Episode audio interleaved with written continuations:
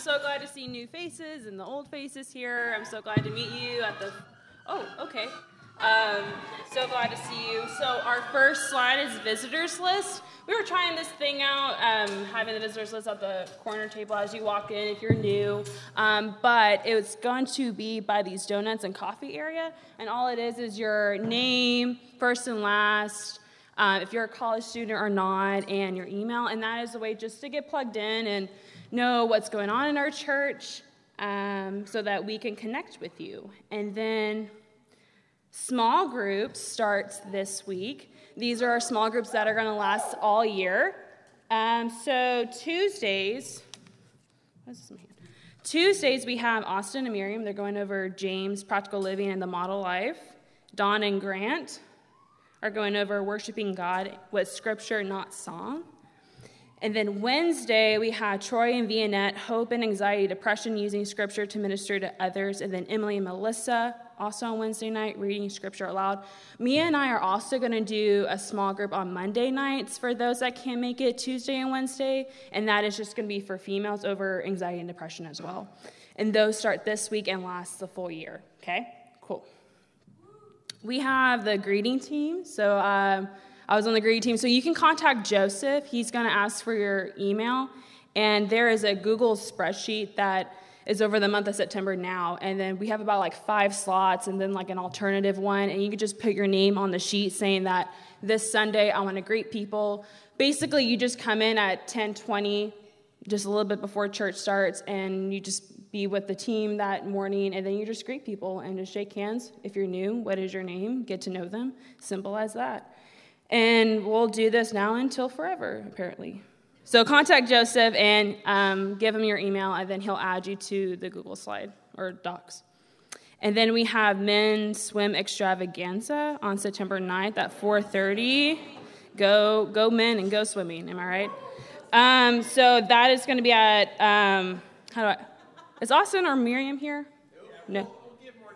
More details next week and then parking. So this is for our non-college men. So sorry if you're in college. Um, so if you're not in college, you're invited to join for swimming, food, and fellowship, and more details are coming soon. And then we have our Focus Ice Cream Social. Um, I have the Ice Cream Social sign up, so I'm going to pass this here in a second. On this one, if you are um, Need volunteers? Yeah, so we need volunteers to help us serve ice cream and meet and get to know focus students. So those that are adults, here's a sign-in sheet. I'm going to pass this around, and it just asks your name, email, phone number. If you're going to bring ice cream, what kind of ice cream, what, what kind of toppings. And so Tabby um, will, over here, Tabby is going to reach out to you just to clarify what you're bringing, what ice cream or what toppings, and uh, to make sure that you're there. So that's September 7th. That's a Friday at 6 p.m. at the Eagle Student Service Center at UNT. Um, I'm going to pass this around, and then I'm going to pass the offering basket. I'm going to pray over this, and then I'm going to, Brad, you're speaking, right? I'm going to pray over Brad. So bow your heads with me. I'm going to pray over the basket. Um, I'm going to start with Nicole, and then we're going to pass not to these people over here, but then it's going to pass over here, and then over here, and then it's going to go to Kennedy, and then you're going to snake it through, okay? So, dear God, you're good. Um, just want to pray for this Sunday. Just pray over Brad and that you give him the words um, to reach to our hearts, that, me, that we may have hearts to receive and um, ears to hear your message, and that whatever is given today, that you will bless um, our church with. Um, in your son's name, amen. Uh, a couple things, real quick. It, it, this is um, sort of random, but you know, we do agenda stuff every now and again up here, and so that's good.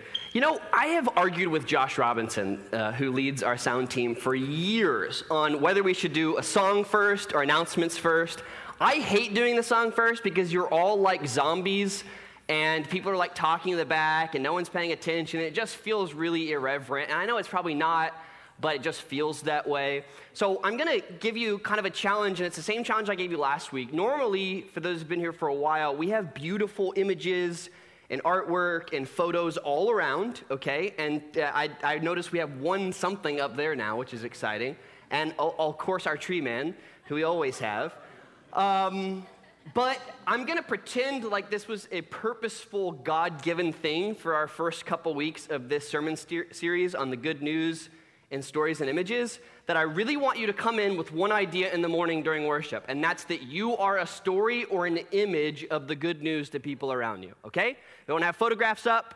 We don't have, you know, I mean, the building is still really beautiful and nice, but I want you to think of yourself, particularly for those of you who've been Christians for a while, as an image and a story of the good news. And so, what that means is that you're going to think through what do people see and yes, on the outside, I know we have a tendency to want to talk about the, the inside all the time, but the outside and inside should be congruent with each other uh, when we're at our best and when the Spirit's uh, among us. And that does not necessarily mean that we're all excited and, you know, some, some football game. For those of you who saw UNT beat SMU, it doesn't have to mean that you, don't clap for that. Who cares about football?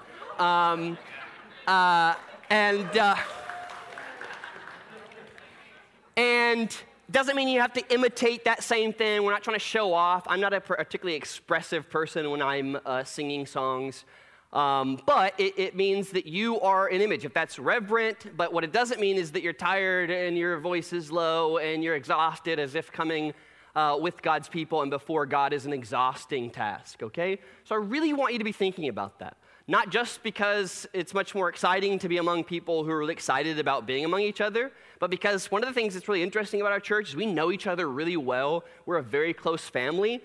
And so, what that actually does, which can harm us, is that means we let down our guard and we're just who we really are and we're really honest. And if we're not feeling good and we're not doing well, it's like the meme I posted on Facebook today, which is a side announcement bring coffee mugs because our coffee mugs were jacked.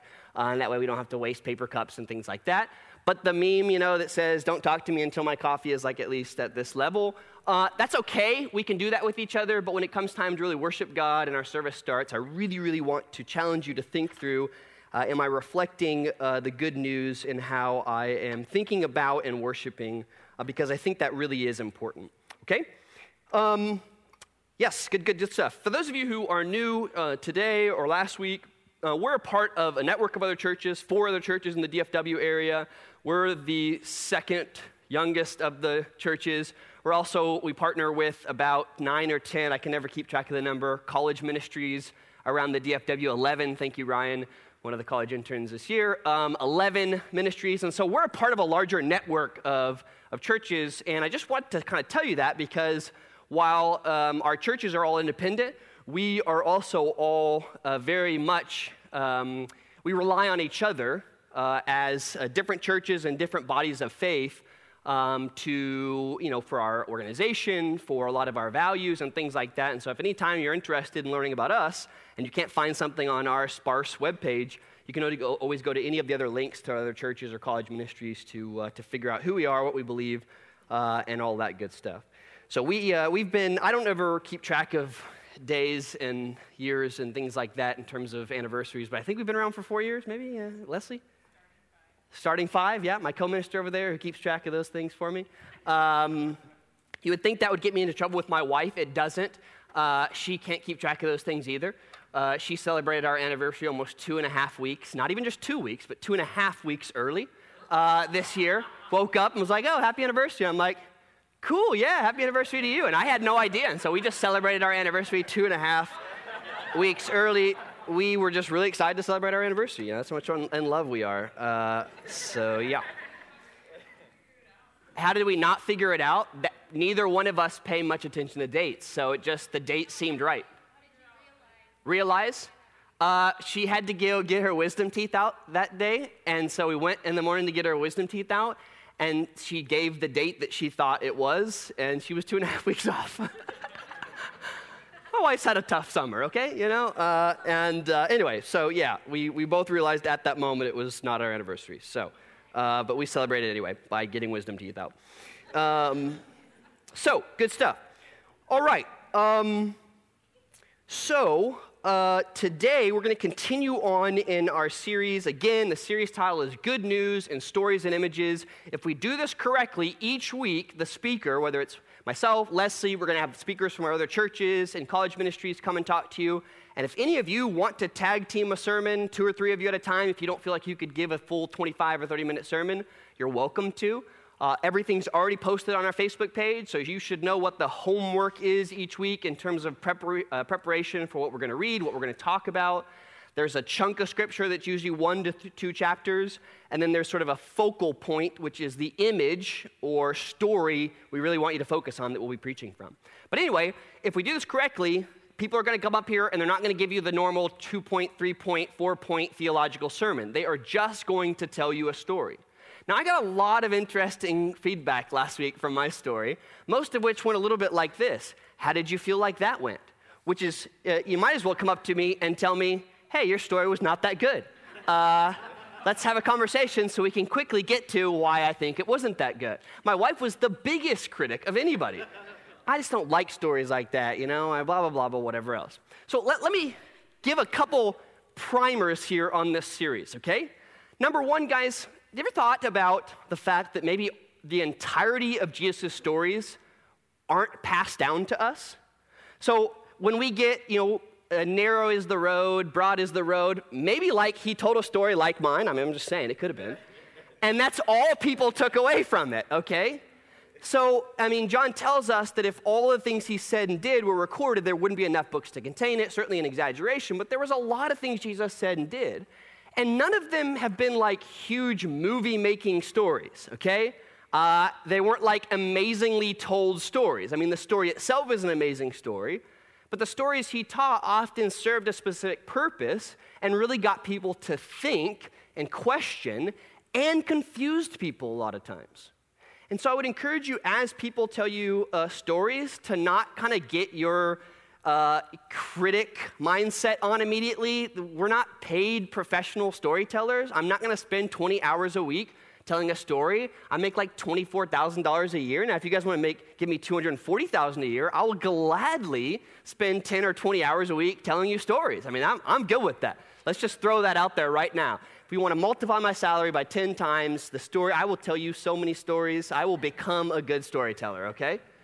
But I spent about 30 minutes on that story, and even afterward, I thought, man, there's other things I could have done, and it was complex, and I could have written it down, but I didn't want it to be some professional, well thought out story. I wanted it to be something that, number one, spoke to me, and that I think could speak to someone else if I would probably shorten it quite a bit in the environment we're in. So let me say a couple more things. Every year, I take the focus interns at the very end of the semester. Sometimes there's like four, sometimes there's like 10. And our entire class really is on we read a book that's a secular book that, in fact, is a book that caused a whole lot of Christians to get pissed in the 1920s. Was the first author in America to win the Nobel Peace Prize for Literature. Uh, the book is called uh, Sinclair, or, uh, Sinclair Lewis by Elmer Gantry. It's about a hypocritical preacher. It's called Elmer Gantry. Sinclair Lewis is the author. Hello. Thank you. I'm not good with names. You could have waited. Anyway, Elmer Gantry, there's a lot of names. And, um, and one of the activities they do, in fact, like the kind of final activity, their sort of final work, is they've got to either come up with an original story that they write and tell, okay, or they've got to take some pre existing story, whether it's in a book, a movie, or whatever, and basically dissect it and analyze it and then represent it in a way that syncs up or is congruent with the gospel of Christ. And each year, there's two things that always happen. The first one is everybody is really scared about doing this activity because they're so worried about the critics around them that are going to criticize them. And so before they read any story, it's always, well, you know, I didn't spend much time on this, I didn't do this, this part doesn't make sense, whatever else. And I have to remind them, guys, you are not professional storytellers. The goal here is not that you're going to make a movie at some point in the future and make tons of money and have two years and have hundreds of millions of dollars in budget. It's that you learn how to think about the gospel in ways that aren't just words and theological ideas, because most of it is presented in stories and in images that connect with people in their brains and in their hearts in a way that's much more meaningful than a systematic theology uh, presentation. And so that's the first thing. I remember reading a book when we did a pizza theology years back on culture and movies called Reel Spirituality, R E E L. And one of the things, this is a really famous Christian movie critic, and he's not a movie critic that just criticizes Christian movies because that would be tough. You would never really have anything good to say. Um, he is a movie critic that happens to be a Christian and pretty well known. And he just talks about how unreasonable it is for most of us and cowardly to just sit back and critique people's work without really engaging in it for what it's worth and, and, and the messages that are being sent. And he has a lot of things to say, but he's like, you know, if we were just to leave it up to the professional storytellers, think about how silly that would be. That would be like us only going and watch MLB, but never going and watch our kids play Little League. Or if we did watch them play Little League, we'd be like booing and hissing, and which some people do. I know it's very sad to watch. Um, and you know, we obviously don't hold the same standard. And so I want to remind you to kind of get over your natural criticism for some of these stories and, and think through how to engage on this on your own. Because a lot of you are going to be sitting back, good critics, but in reality, if you tried something like this, I think you'd probably be a lot more humble, and that's the goal, is for you to either create something that's for yourself in your own devotional time, or I think in, in uh, the, the sort of the next step to that is to create something or use something that's existing uh, to really communicate to someone else where they're at uh, the gospel of Christ. More so than at any other time in recent uh, memorable history, we need to regain a foothold in being good storytellers as Christians. The, the good news cannot be portrayed like it was portrayed in the 30s and 40s with these reasonable and rational arguments that just pl- put people into a corner. People aren't interested in hearing most of that. If you want to know more about that or think more about that, go back to our last summer series, not this one, but the one before that, on post, uh, postmortem, postmodern um, uh, apologetics and things like that. People need to hear stories, and we need to regain, both for our own spirituality and for the sake of others, an ability to understand all of uh, what the scripture has to say in its brilliance and stories and images. All right? So, that's what I'm going to say. Uh, a couple things I would suggest. Again, as you decide that you want to, to do this and participate in this, start small, start with something you think you can manage. Uh, start for your uh, audience of one for yourself, writing these and thinking through them. And, uh, and then, you know, one of the things that I have the interns do is they think about a very specific audience that they want to write to. Uh, we'll talk about that a little bit today in the story that I have for you uh, today, but thinking about a very specific audience that this story would really connect with. Okay, and I would love, love, love, love. In fact, I don't just going to say I love it. I'm going to expect you guys to share these stories. Poems, your take. One of my favorite ever was a presentation on Interstellar, which I didn't even like that movie. But a gal last semester presented just a really, really amazing um, uh, kind of summary of that story from a gospel perspective. And it was just really true to the movie and true to the themes in the movie. It didn't use it, it didn't try to hijack it, and really connect it up with uh, the gospel stories. And I just absolutely love that. Uh, and so, certainly, you can use something like that if you want to, that's already in existence, a story that's really been meaningful to you, whatever else. Any questions on that, or do you think I've sufficiently covered that so that we can all be a group of people who are willing to experiment and be creative and not just a bunch of critics? Yeah? Okay, good, great. All right, beautiful. Let's do Luke. So, hopefully, you've read Luke this week. Uh, every week we'll be in Luke. We're going to read the entire gospel story of Luke throughout this series. And uh, each Sunday morning, we're not going to take the time to read what I've assigned you in terms of the entire uh, section because it would just take too long, and uh, I'm not going to do that. So we're going to focus in on Luke 5 1 through 11. You guys ready to roll? You there? Uh, you mean repeat the same thing that's on Facebook, Tyrus? And that has been for three weeks? what? It's Tyrus, man. I can mess with them, I think. I mean, you know. Uh, what'd you say? You're good with it or you're not good with it? Luke 5, uh, 1 through 11. Brad. Uh, all right, so Luke 5, uh, 1 through 11. And, uh, you know, uh, it, I'm going to read this through all the way, give you a little background on it, and then we're going to read back through it after we've done kind of a short activity so that I can try my best to, from my personal experience, um, highlight some of the really important messages from this, uh, this passage. And when I do that, the first time through, if you've got questions or thoughts or something that you have had in your time this week reading and studying this passage, just throw them out there, guys, okay? It's totally fine. If it's a little bit off point, uh, then I'll redirect, you know, or just ignore you entirely. Um, but participative reading is really important and I think is necessary and uh, dates back a long, long time for people to kind of stop, ask questions, make comments, and so if you feel the need to do that through your reading this week, or you have something to add or something uh, that you think the Spirit might be leading you to, uh, to say. Put it out there. We'll, uh, you know, we'll judge that for you. Test it. That's a better word. Okay. One day, as Jesus was standing by the lake of Gennesaret, whatever, with the people crowding around him and listening to the word of God, he saw at the water's edge two boats left there by the fishermen who were washing their nets. Matthew says mending their nets. Either way, they were doing something with their nets, okay? He got into one of the boats, the one belonging to Simon or Peter, and asked him to put out a little bit from the shore.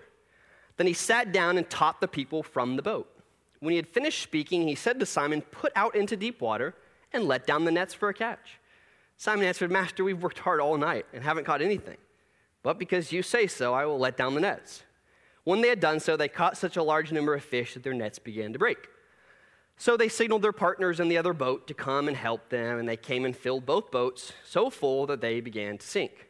When Simon Peter saw this, he fell at Jesus' knees and said, Go away from me, Lord, I'm a sinful man. For he and all of his companions were astonished at the catch of fish they had taken. And so were James and John, the sons of Zebedee, Simon's partners. Then Jesus said to Simon, Don't be afraid. From now on, you will catch men, or my version says, catch people. So they pulled their boats up on shore, left everything, and followed him. And when you think about this story, have you ever thought about they were like in these like tiny boats? Have you ever thought like, like, a, like a raft, you know? I always thought of them as being in like rafts, right? I mean, these fishing boats were huge. They were like 30, 40 foot boats. They required a lot to like go in and out. And if you've ever been on a fishing boat, I don't know, maybe if you uh, you know, uh, went out on the Gulf Coast or somewhere like that. I mean, these, these rigs can be pretty big and can have a lot of people. Of course, their boats were wooden and things like that, very different than what you'd be on today. Uh, these nets were huge, they required a lot of people, that kind of thing. So, just initially, visually, I always thought about this as being like he's gone out this little tiny boat, 20 feet out, and people was like, even harder to hear him. But no, I mean, these boats were huge. He was standing from them, preaching, blah, blah, blah. All right, totally switching gears here. Um, so, how many of you have had a somewhat close relationship. So, mom, dad, brother, sister, good friend, uh, or you yourself, which I caution you on this because I doubt there's many people in this room, who's been a blue collar worker. Okay, a blue collar, what do I mean by blue collar worker? We're talking electricians, plumbers, construction people, welders, um, you know, uh, landscapers, you know, people who would wear blue collars, right? The outfits, the jumpsuits, machinists, you know, all that stuff. So, how many of you?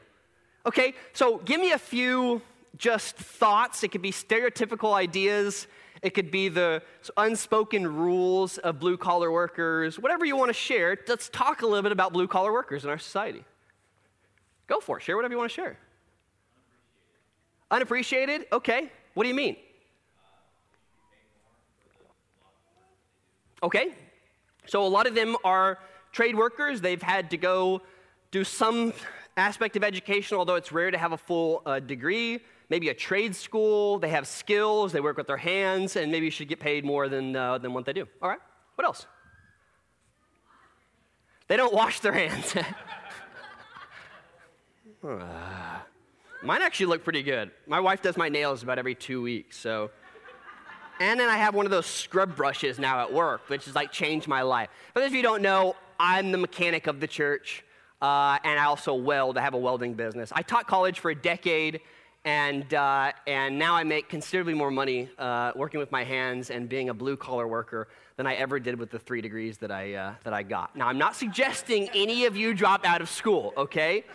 Because if there's one thing you do need to know about blue collar work, it's that the range of pay is huge. You've got guys that make $8 an hour, you've got guys making $80 an hour, and they're doing the same thing. It depends on where they're at, uh, what uh, uh, industry, if they own the business. Seasonal work is hard for blue collar workers because, you know, one month you might be working 80 hours a week, making a ton of money, and then the next week you're making, you know, a little bit less money, but a whole lot less hours. And so it's really hard. It's not some 40 hour week job. Some people like it for that reason, uh, but it's super seasonal. And so there are huge ranges for pay, hours, all that stuff. Whereas in a professional uh, realm, you get a pretty consistent pay range, an hour range that's a little bit easier uh, to rely on. And that's one of the hardest things for blue collar workers. Some people say, well, blue collar workers are unethical because they charge more sometimes and less other times. A lot of it has to do with just the season of business they're in. Some of us don't recognize that. Um, and, uh, and now there's dishonest people out there, yeah, sure, what else? All right, come on, more blue collar stuff. Yeah, Yeah, definitely disagree with engineers. A lot of mechanics hate engineers for uh, how they put things on cars. Because, you know, an engineer thought in his little paper blueprint, this would be a good idea, but has never actually worked on a car and has no idea how much of a bad idea it actually was to put that thing there. Um, but I won't get started on that. So it's the theory uh, versus experience, which is uh, well exhibited by my man, you know, Tong, who's a brilliant engineer back there. But the first time he pulled together a weed eater, I virtually never got it back together again. Uh, and I've pulled apart a lot of small appliances, but I think we had like 10 or 15 screws left, so I'm not really for sure how that's possible. All right, so yeah, big difference between the educated theoretical that, that you know, both might look down at each other or, uh, you know, whatever else. What else about blue collar workers? Yeah. Mm-hmm. Right. Yeah, you just need to watch Good Will Hunting, right? You know? Oh, oh, oh, oh, oh. Well, oh my gosh, don't use that word in church. And how could you ever say that? The movie was amazing, although it did further stereotypes about blue collar workers. There's no doubt about that. But that was a good movie, man. Come on, Robin Williams at his best. Yeah, Margo.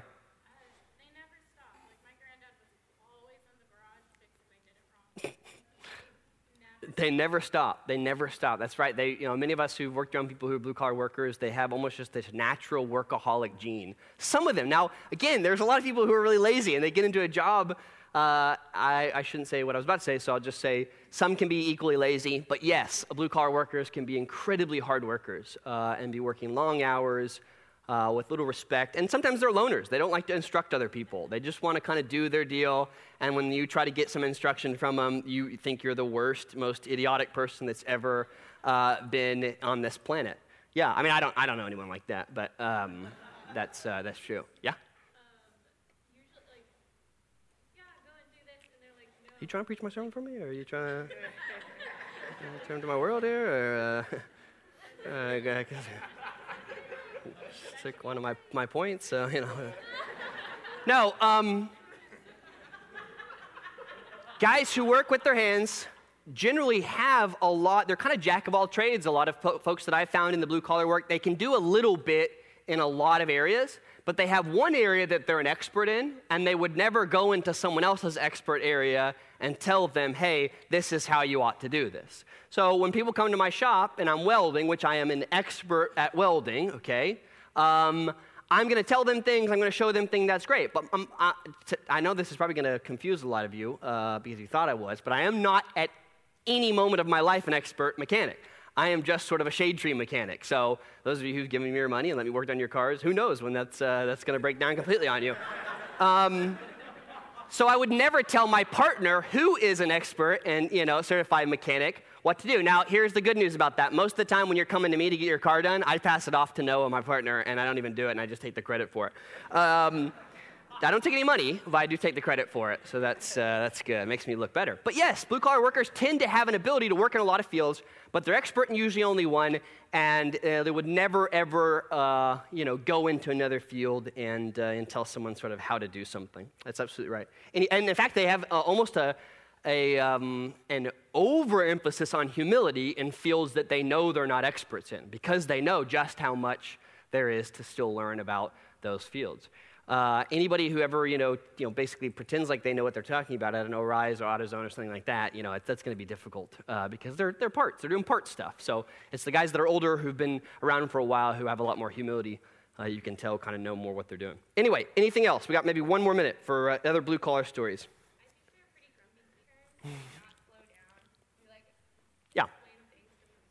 Right. Yes. Yeah, you know, and professors can be like that too, right? I mean, so anybody who's kind of an expert, you know, uh, or you know, so-called, uh, can be like that. You guys have been pretty good, but uh, what about rough and tough and just, you know, I mean, the blue collar workers that I work around, uh, you know, it's hard to not. I, in fact, I can maybe count on my hand the number of people who don't use the F word in every sentence. Uh, there's just a language differentiation. The whole idea of professionalism doesn't apply in blue collar jobs like it applies in uh, that, that realm. And so that fits some people sometimes, just that they can kind of be more vocal, rough, tough, all of that stuff. Yeah.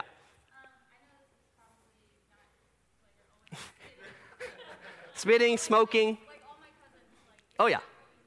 No, no, it's actually really true. And, and, and this is one of the sound, kind of the, the uh, sad sides of just poverty in general, but people who are lower on the income scale are much more likely uh, to drink and, uh, and have drinking problems and uh, smoke. Almost 75% of people who smoke are going to be below the middle class. And so there's a, um, an interesting kind of psychology behind that that we don't have just a ton of time to explain. I think you guys, for those of you who have no experience around blue collar workers, probably got just a little bit of a taste of what it's like to be in that realm and in that world.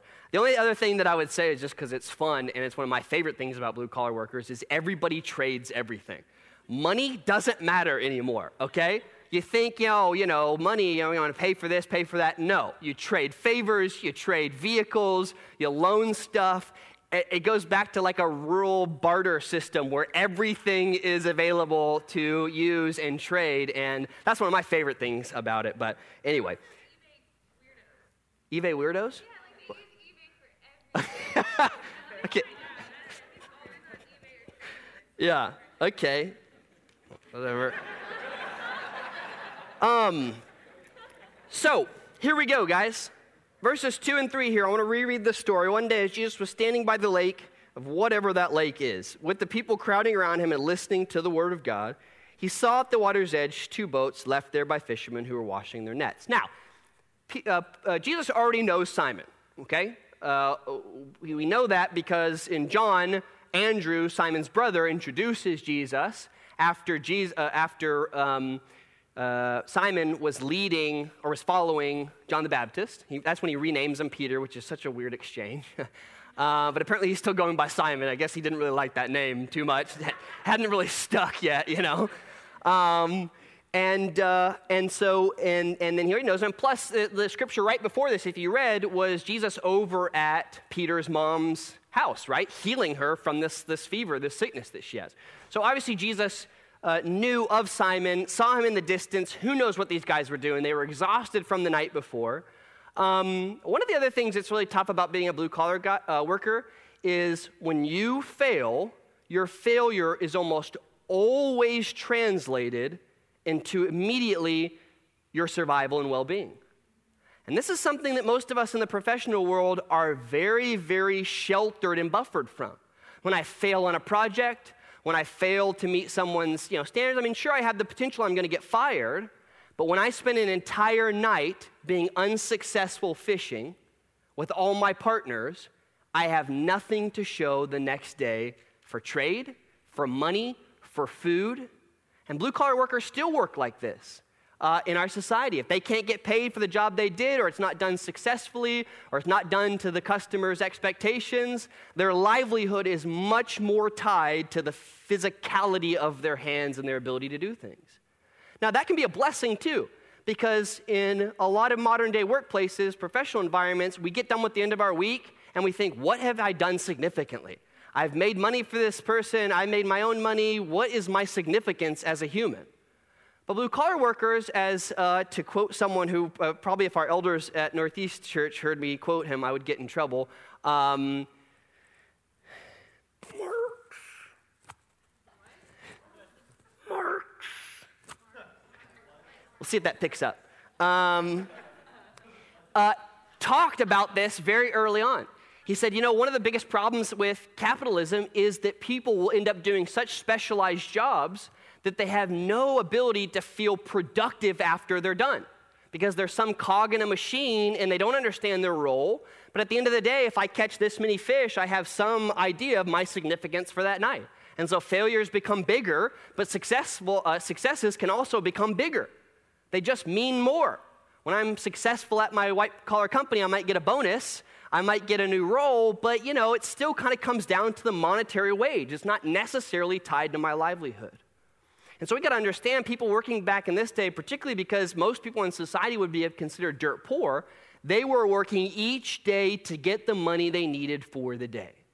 And when Jesus talks about people getting paid wages the same as those who showed up early in the morning to show up at late, we're talking about people getting wages who weren't being able to work all day, and all of a sudden God is giving them the provision they need for that day that they desperately needed. And, and so this is a very different environment. And so these guys are just despondent. A whole night of fishing. Who knows if Peter was in charge? Maybe James and, uh, and John were partners. James and John would become uh, James, John, and Peter would become the circle of three of Jesus' apostles, right? James and John were the sons of thunder who wanted to bring down fire on a city when they rejected the gospel. This is a blue collar worker, right? You know, fine, you reject me, fire on all of you.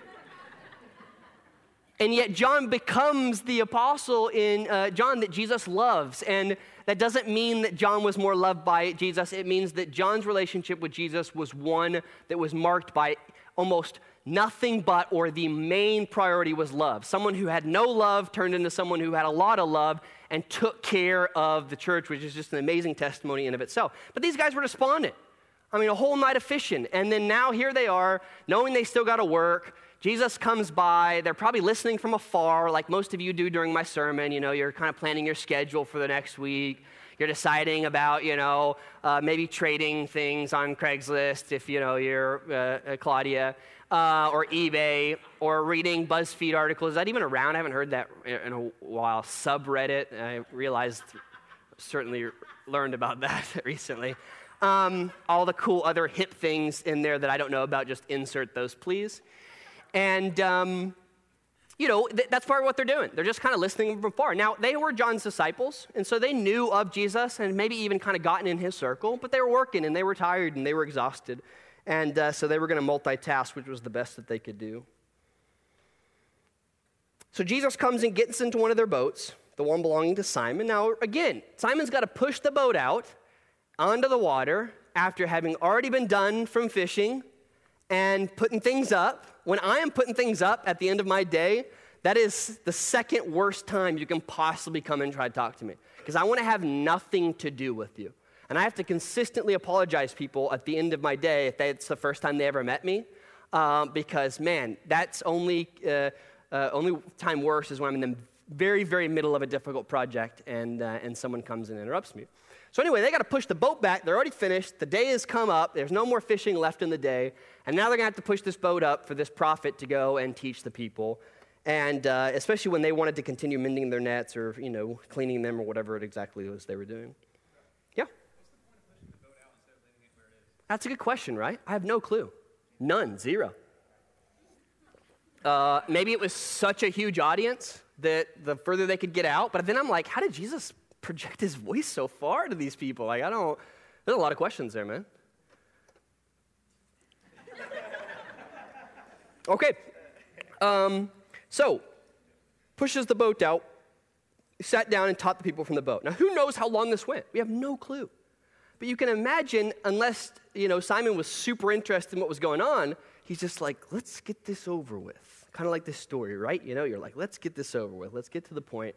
Uh, this was great teaching, whatever, blah, blah, blah, but I got places to go, things to do, long weekend. Uh, I want to go home, I want to rest, take a nap, whatever he's planning on, you know, doing after this. So Jesus gets done, and then in verse 4, as we'll pick up, when he had finished speaking, he said to Simon, Put out into deep water and let down the nets for a catch.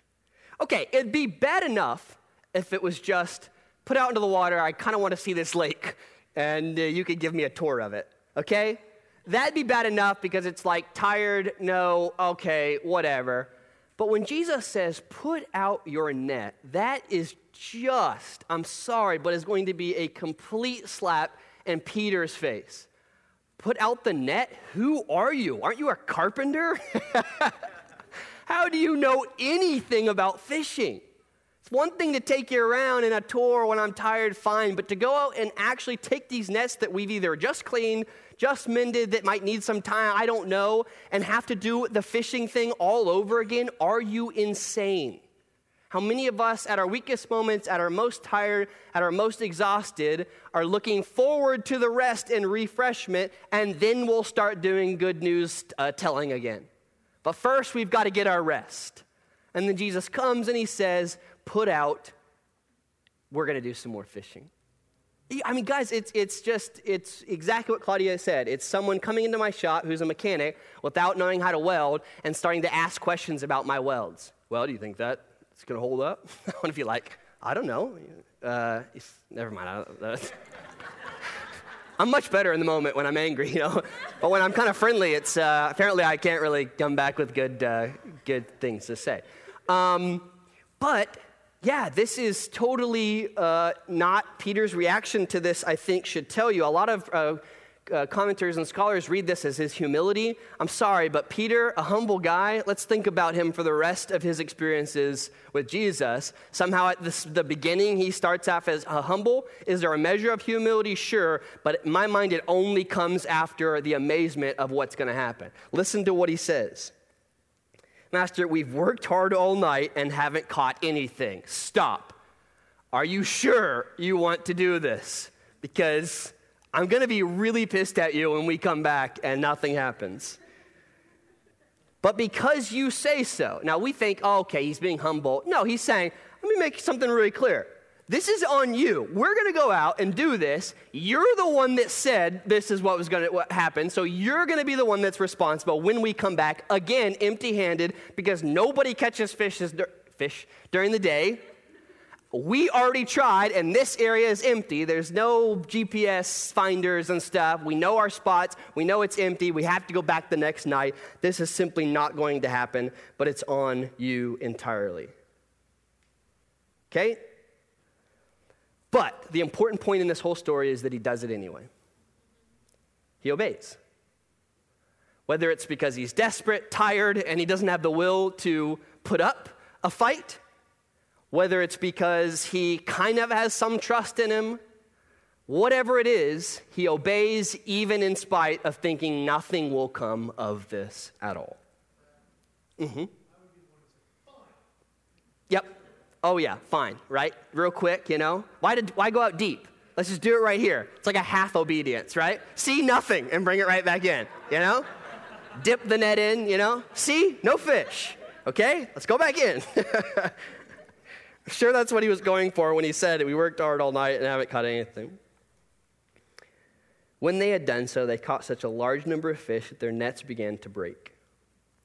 Anybody who knows anything about just nets in particular, I mean, guys, we're talking about a huge load to be able to, uh, to break. Now, maybe they just didn't fix them right, you know, right when they were on the shore. Maybe they didn't have enough time because of this sermonizing and stuff. Who knows? Uh, but it says that it was so huge that it, that it began to break. So they signaled their partners, this is James and John in the other boat, to come and help them. And they came and filled both boats so full that they began to sink. Again, guys, to, to understand how many fish uh, would cause one of these giant 30 or 40 foot boat, uh, boats to, uh, to sink uh, is just going to be hard for us to imagine. Simon Peter saw this. He fell at Jesus' knees and said, Go away from me, Lord. I'm a sinful man. For he and all his companions were astonished at the catch of fish they had taken. And so were James and John, the sons of Zebedee, Simon's partner. Now it's interesting again here because it's easy again to think that Peter has humility in his dealing with Jesus. It's possible that he does. He certainly is humbled forcefully by the fact that he just had a carpenter tell him to go catch fish in the middle of the day and he caught more than he's ever caught in his entire life. Sort of a forced humility where someone comes and tells you something you weren't doing right and just sort of got lucky or something, right? You try to explain it away, but of course, this time there's no way for them to be able to explain it away. But I wonder what they were afraid and amazed at. If it was me, I'd be amazed at, oh my gosh, I just found the best method to get rich. Jesus is going to come out every day with me and catch huge things of fish, and I'm going to be the richest person around here, right? I will never go hungry again. No one around me will go hungry again. I have found the fail safe method for the you know, boat sinking fishing tips. I'll consult, I'll do all kinds of things, we'll open up a business. This will be amazing. Of course, the fear in it all was what just happened? I can't control this, I can't explain it. Something has happened. Now, guys, what's amazing about this is uh, Peter has already seen Jesus do some amazing, miraculous thing, not the least of which was heal his mom's fever the night before, or the day before, week before. And somehow seeing this anew in the presence of his work and God being able to work even in his workplace with just the speaking of a word, the instruction of a command, the obedience of just doing it even when I didn't want to do it is absolutely amazing. It's one thing to see someone heal, it's one uh, thing to, you know, see these miracles around in other words, but for that miracle to happen in my workplace and see Jesus, someone who doesn't have the skills, knowledge, understanding that I do, speak a word and then something happens. That's got to be pretty fearful. You've got to be pretty afraid of someone like that. And guys, you know, whenever we get threatened with our knowledge or our ability to, uh, you know, um, uh, uh, make our livelihood work, all that stuff, our immediate reaction is always going to be fear. So he's fearful. But there's a forced measure of humil- humility here. In verse 10, then Jesus said to Simon, Don't be afraid. From now on, you will catch people. So they pulled their boats up on shore, left everything, and followed him. I mean, there, you get no response here on how Peter, what he thought about this. You know, the whole idea of catching people, I mean, I think that's where most people start with the sermon. I'm going to end there because I have no real clue what he means. I mean, other than I know what Jesus is talking about here is I'm about to totally change your life. Your life for the next three years will be totally upside down, as is later coined in, eh, by Luke uh, in Acts. It's a total upheaval, a total change. It's an adding of meaning, of significance. It's giving him a calling at the point where he is most celebrating the success of his career. Jesus is calling him away to something completely different and something that sounds way worse and way harder and for whatever it is in Peter's, you know, the Spirit working in his humility, he follows along. There's no way this would have been a story like most people read where he sees the catch and then boom, he's gone. Jesus had already had interactions with him leading up to this point. And at the height of his success, his amazement, this is a story he's going to be able to tell everybody. Jesus is like, it's time to follow me now. You're going to catch people. This is an amazing story. I mean, it really is. And it has so many uh, messages, I think, to us and where we're at, and particularly in our working world. But this was the big fish uh, that, uh, that Jesus was ready to teach them how to do. Their humility allowed them to go beyond just the day in, day out, doing what's expected of humans to survive, and lead a meaningful existence, with taking care of people. And Peter, again, you're going to see him throughout his ministry make mistake after mistake, not the least of which, again, was cutting someone's ear off. Blue collar guy, angry with a sword. Uh, but that later he would be our uh, minister of the church, our rock of the church. Uh, the guy that first Jesus shows uh, that, that his message is for more than the Jews, which is a, a hearkening back to Isaiah where God says it's too small for you to just speak to the Jews. I'm going to send you to all the nations. What a cool story, huh? What a cool story. Lord God, thank you so much for calling us uh, out of um, the day in, day out existence of survival, calling us to fish, to use our skills and our talents to win people to your glory, to win people to the life that you meant for them to live. Lord, help us in this series to be able to connect with the stories, the images that you're giving. Help us to connect with the heart of uh, who you are. Your character cannot possibly be explained in a simple book or with words. And we know we have to live that out. Help us to do that in the stories we tell and the images that we set forth for people. We just thank you so much, Jesus, for calling us. Um, for changing our lives totally, um, putting meaning in it, calling us back to our original purpose. And Lord, we, uh, we're honored to serve you, no matter how exhausted we are, and uh, no matter how hard it is for us to see beyond um, our fear and uh, our, our lack of vision for the future. We trust you, and we will obey, uh, even when our will uh, is very weak. We love you, Lord. Amen.